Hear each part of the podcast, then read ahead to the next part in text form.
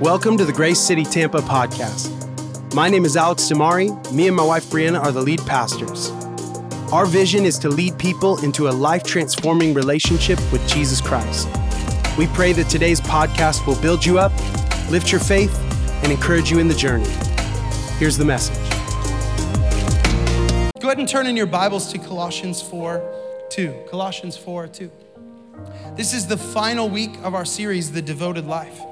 We've taken the last four weeks to explore the book of Colossians with a very broad brush, a chapter a week. We've been given a very broad brush for this thing. And I want you to hear me today. The goal of everything we do from this platform is to inspire, equip, and empower the believer to have their own self sustaining relationship with Jesus, to be a disciple of Jesus and make more disciples. We are not going to be the end all. I'm not here to feed you a meal so you can feel full for the rest of the week. I'm here to inspire, equip you with the right tools, help us come together under one mission and go and be the church. Is that okay? And so I just encourage you, even this next week, go ahead and dive into the book of Colossians for yourself. As you've heard it from the platform the last couple weeks, I would encourage you to hear it for yourself. What does God want to speak to you individually in this next season? Take the next four days, read a chapter a day, let it just settle in and be challenged and equipped in it. So Colossians 4 2 says this Devote yourselves to prayer, being watchful and thankful. And pray for us too, that God may open the door for our message, so that we may proclaim the mystery of Christ, for which I am in chains. Pray that I may proclaim it clearly as I should. Be wise in the way you act towards outsiders Make the most of every opportunity. Let your conversation be always full of grace, seasoned with salt, so that you may know how to answer everyone. The title of my message today is Making It Count. Making it count. We're talking about making your life count for the gospel.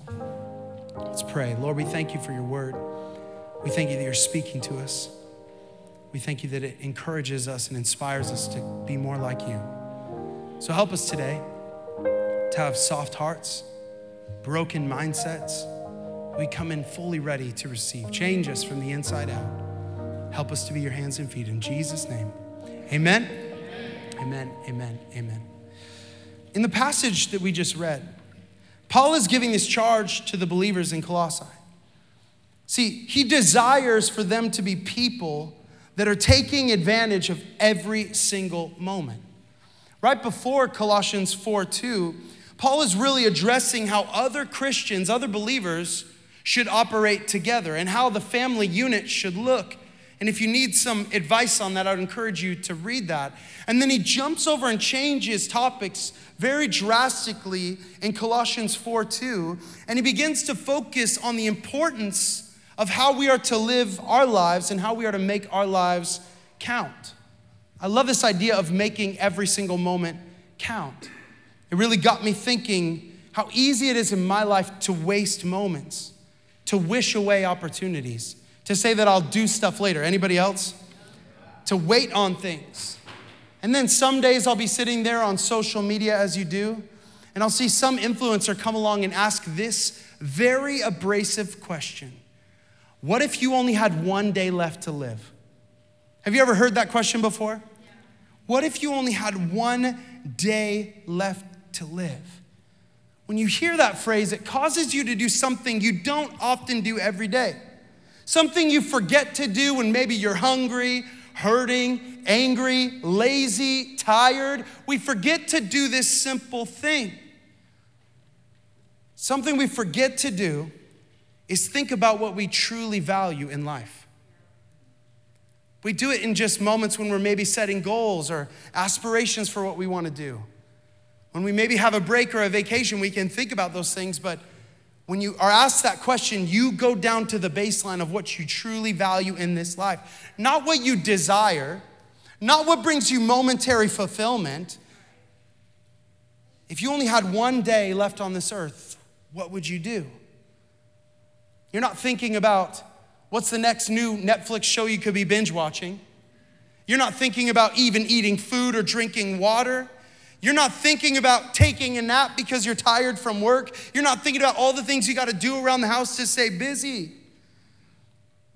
See, for me, when I think about what I truly value, I know that if I had one day left to live, I would first of all make sure that I'm in good standing with my Heavenly Father.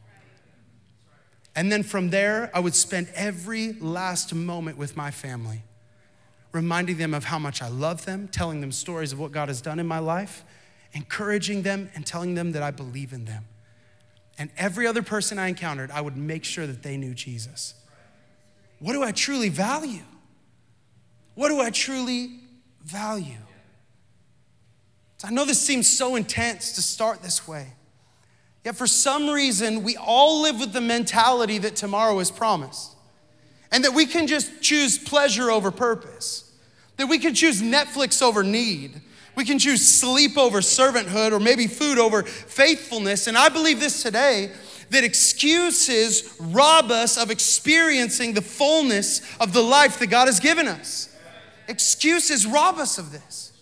And the bottom line of this whole thing is to understand that we have to live every day with the urgency of what we truly value. We have to live every single day with that kind of urgency. Proverbs 27 1 says, Do not boast about tomorrow, for you do not know what a day may bring. Come on, tomorrow is not promised. I even love what Mother Teresa says. She says, Yesterday is gone, tomorrow has not yet come, and we only have today. Let's begin. We have to live every single day on this planet making it count. Turn to the person next to you and say, making it count. So, Paul is writing this letter to the Colossian church, and he concludes in his writing with this curious set of passages that I believe will help us to put our priorities in the right place and make it count. Not only does Paul have the urgency at the end of the letter to tell people to live devoted lives, he also writes these verses that lay out some of what it looks like to live out that devoted life. See, first he talks about the power of prayer and what it means for your life. Then he talks then he asks them for prayer in all that he's doing, and lastly he reminds them to shine the light for Jesus and make the most of every opportunity. So I want to dive into those sections just a little bit now. Is that okay? Get a little bit teacher on you. Colossians 4 2 says this Devote yourselves. Everyone say, devote yourselves, devote yourselves. to prayer, being watchful and thankful. Devote yourselves to prayer, being watchful and thankful. These are the last words he's gonna say to the Colossian church. He's not even gonna meet them face to face, yet he wants to say to them, Listen, listen, at the end of it all, making the most of every opportunity, be devoted to prayer, be watchful, and be thankful. Let's dive in. Devote yourselves to prayer. Luke 18 1, I love this. It says, They should always pray and not give up. I think this is the directive for us as believers. We should be living in prayer. See, Paul understands that prayer is the test and the breeding ground for our spiritual understanding of what faith looks like. Prayer is the test of it. If you can pray to a God that you can't see, you are stepping out on ground you can't see. You are stepping out in faith, acknowledging the existence of God, acknowledging His Lordship over your life. Prayer is the testing ground and the baseline for what a life of faith looks like. I truly believe it. See, it takes our eyes off the physical reality and places it in the spiritual reality. Paul doesn't just want us to pray, but he also says, devote yourselves to it.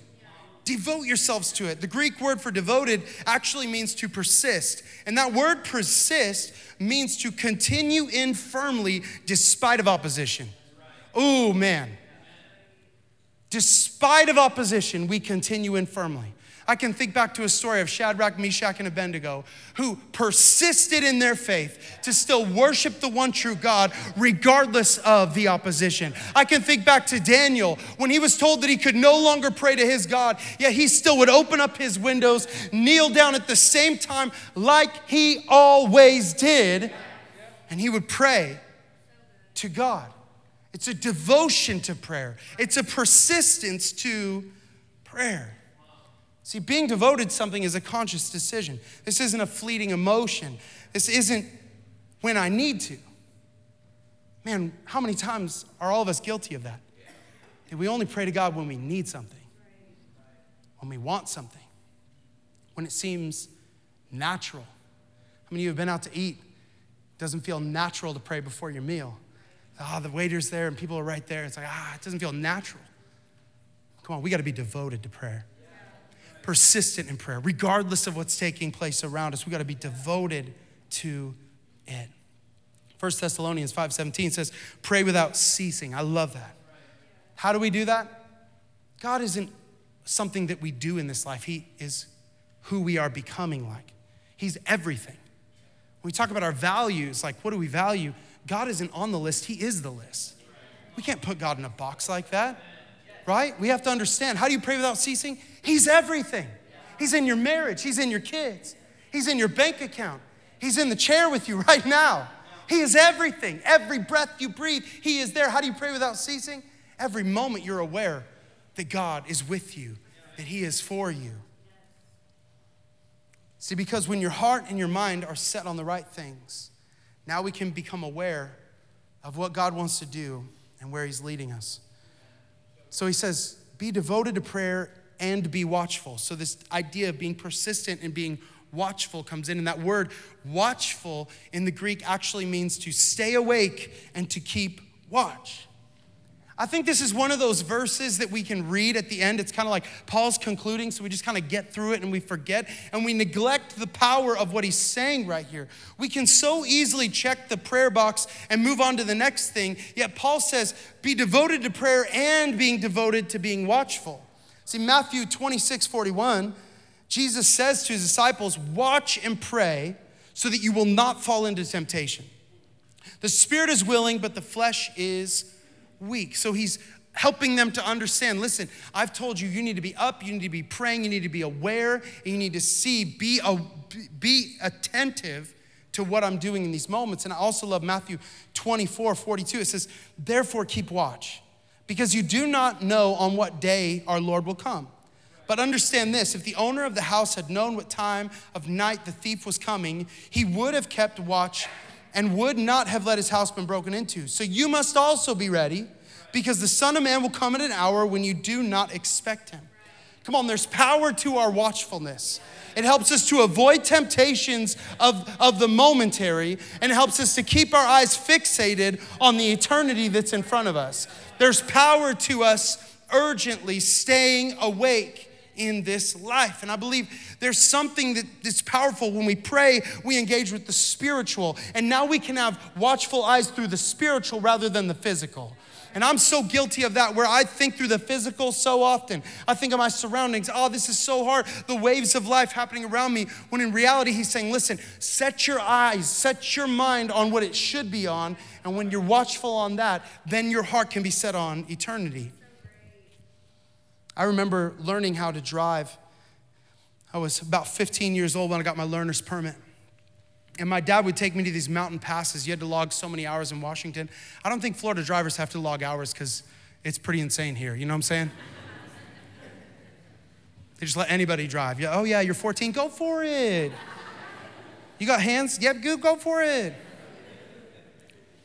But um, I remember going on this mountain pass. We grew up in the mountains, and so my dad would teach us on these passes, and we'd be going around. And, and when I first learned how to drive, I would go around like I'm a sitcom driver. You know what I mean? Like I'm like doing like the driving in the scene.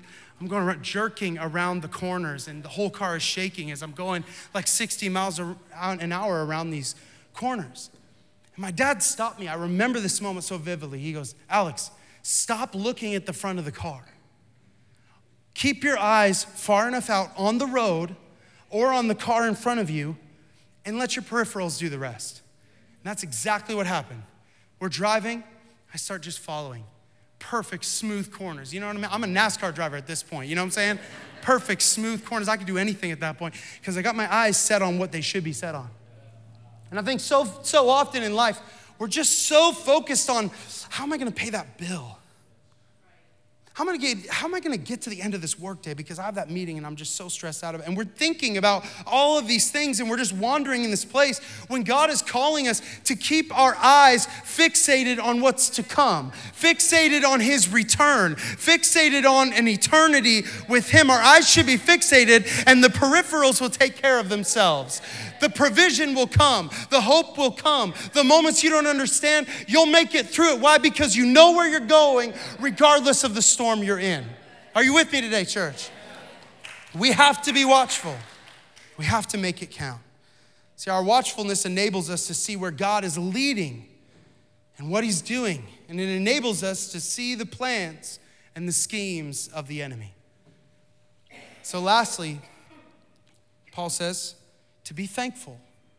So, to be devoted to prayer, be watchful, and be thankful. It's a part of our devotion. I want a devoted life? Be devoted to prayer, be devoted to being watchful, and be devoted to being thankful. 1 Thessalonians 5:18 says, "Give thanks in all circumstances." Say all circumstances. Turn to the person next to you, say all circumstances. Turn to the other person and say even that one you were just thinking about. All circumstances. All circumstances. Every single one, be thankful. Come on, we should be grateful. I really believe that if we're ungrateful for what we've already been given, we don't actually deserve to get more. So, this heart posture of being thankful, devoted to being thankful, keeps us in the right heart posture that God gets the credit and the glory for every single thing. Come on, we got to give credit where credit is due. You got breath in your lungs, we're giving credit. You got food in your belly, we're giving credit. You had coffee this morning, we're giving credit. Gas in your car, money in your bank account, whatever it is, we're giving credit. When I was a kid, I distinctly remember the conversations before we go into people's houses for dinner.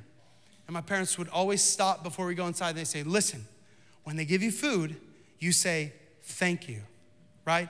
If you want to ask for more things, you say, please, right? And they would always say this to us, and it was ingrained inside of us. And this one day, my mom took me over to my friend's house, and she was eating there too. And we sit down, and this was the house I was terrified to go to because the mom always made us eat just the worst things. I remember sitting at this table, and all of a sudden, she's in the kitchen just like prepping this thing, and I see some cream cheese and some pickles and some other things. And she brings out these little sleeping bags of death, right? They're like, it's like a pick, a little pickle with cream cheese wrapped in ham. Like, who wants that? You know what I'm saying? Like, where's the rest of the meal? And my mom just grabs two of these little death sleeping bags and puts them on my, on my plate. And what do I say? Like, begrudgingly, thank you. It's ingrained in me. I sat there and I ate these nasty little things. Still to this day, once a week, I make those little, no, I'm just kidding.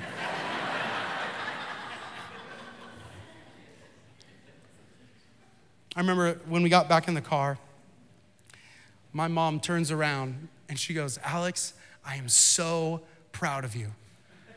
I was like, what? She said, You said thank you, even though that was terrible. And she said, Let's go get some McDonald's. You know what I'm saying? Nothing better than a little Mickey D's, you know, Mickey D's for the win. Thanksgiving puts you in the right hearted spot to live in the fullness. Thanksgiving is giving credit where credit is due. And I truly believe that when you approach God with thanksgiving, it opens the door to Him to pour out more blessing on you.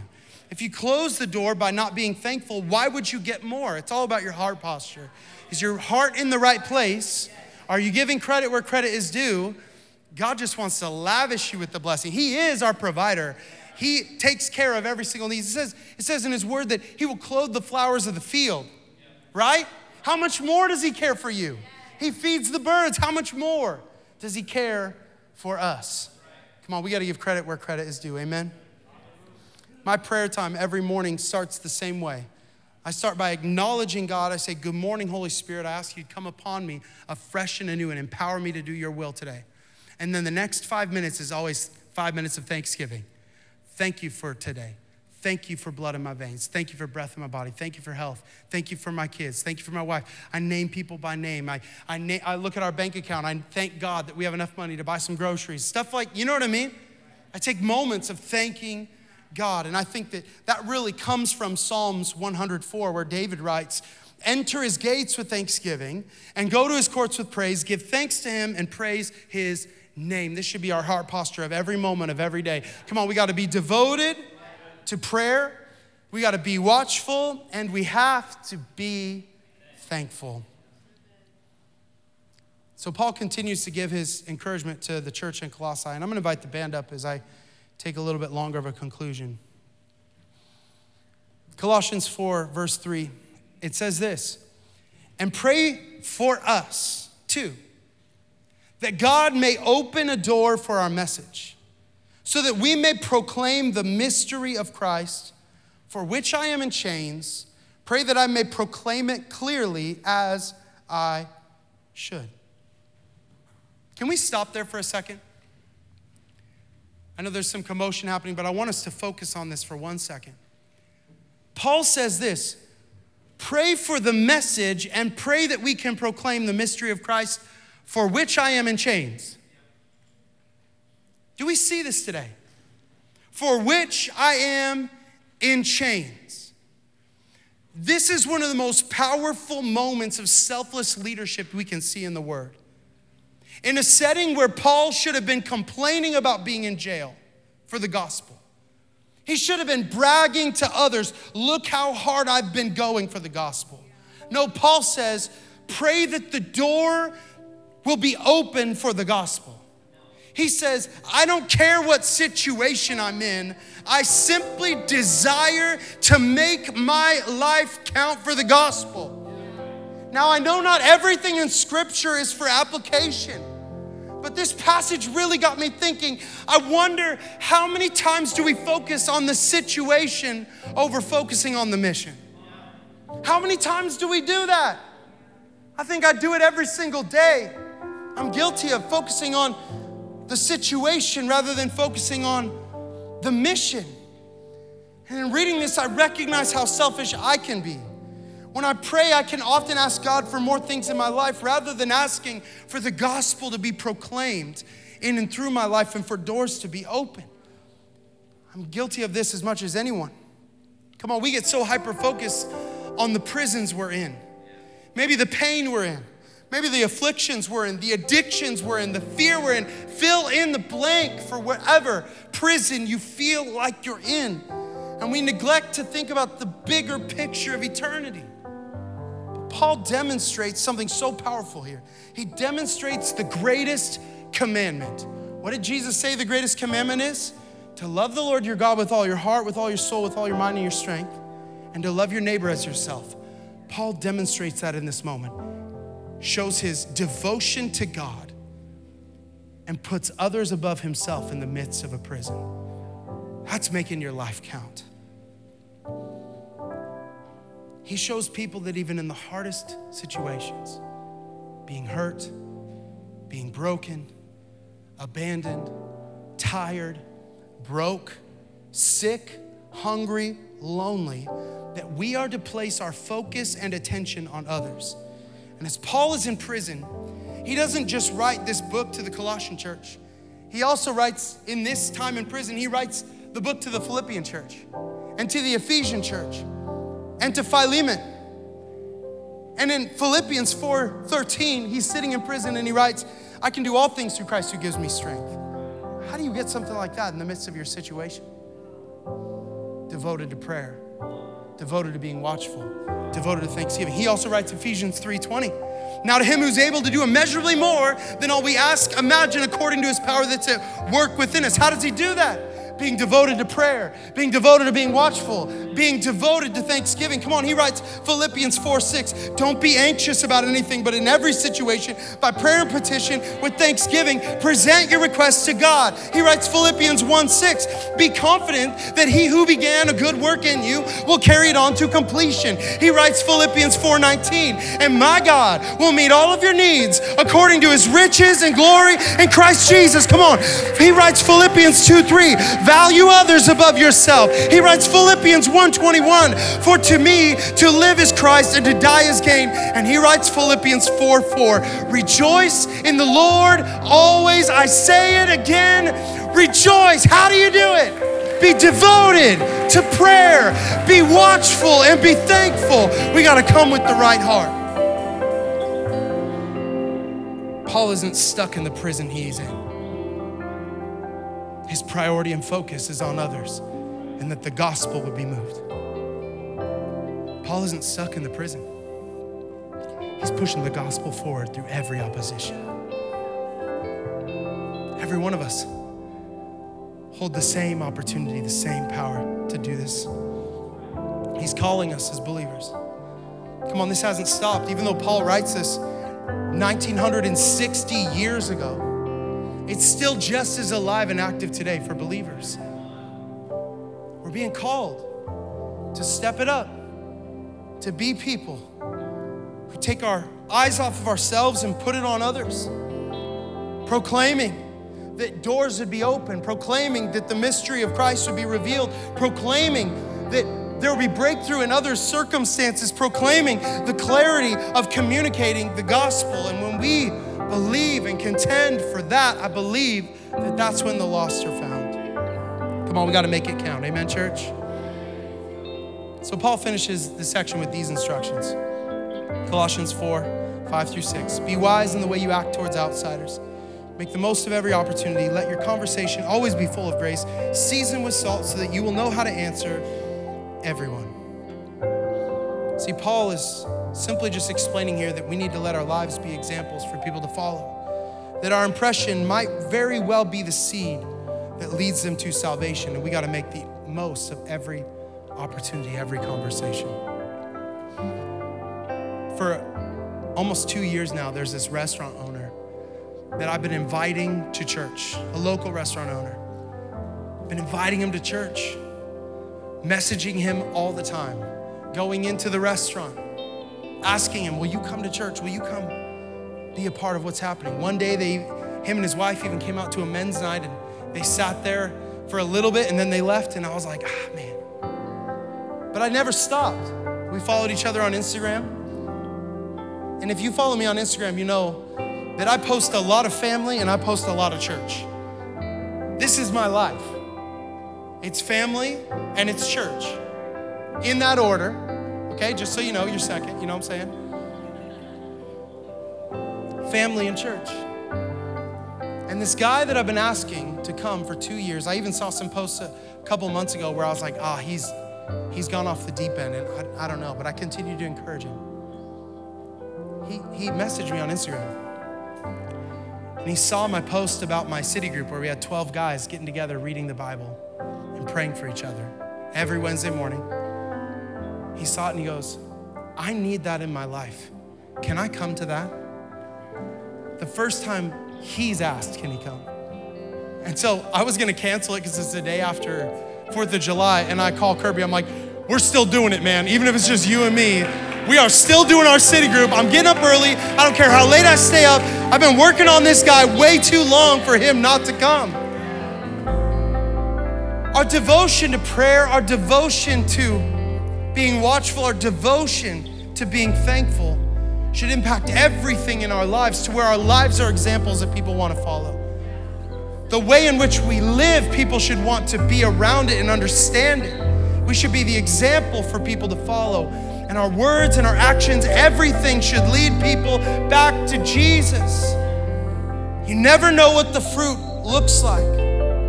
But we need to make the most of every opportunity, no matter what.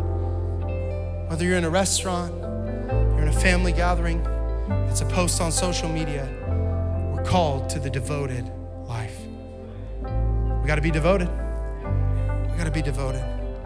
In every way, our lives should be devoted to God and should shine the light of Jesus at all moments. So, church, would you stand to your feet? I want to ask you a question. I want to ask you this question What would you do if today was your last day? What would you do? What do you really value? Are you going to make it count every day? Tomorrow's not promised. What would you do? I challenge you today hold nothing back. Hold nothing back. Live a devoted life unto Jesus. Let the peripherals take care of themselves. Be faithful unto God. Be faithful in His church. Be faithful in the gathering. Be faithful in the praying. Be faithful in the watching. Be, be faithful in the sowing. Be faithful in the planting of seeds. Be faithful in the watering. Be faithful in the harvesting of souls. You know what I'm saying? Like, we have to be faithful. We are devoted unto Jesus. Are you making every day count? Are you making every day count? Would you bow your head and close your eyes? It's maybe somebody under the sound of my voice today that you heard this sermon today and you go, man, I haven't even taken the first step to acknowledge that Jesus is Lord of my life. We're gonna give you a moment. I'm gonna simply count to three. This is just a moment for you to acknowledge that you want to surrender your life to Jesus. So just know this that one, God loves you so much that He sent His one and only Son so that you could know life and life for eternity. Two, the Bible says that today is the day of salvation. You don't need to wait any longer. You don't need, you don't need to have all the answers. This is just a step of faith to simply acknowledge that you believe in Jesus. Three, if that's you, would you raise your hand? Anybody in the house? Anybody in the house? Beautiful. Everybody can look up at me. You know, I, I have an indifference with salvation calls and service. I never want to miss it. But since nobody raised their hand, I, I assume I'm talking to all believers. And this is important for you to understand. Church services aren't meant for salvation.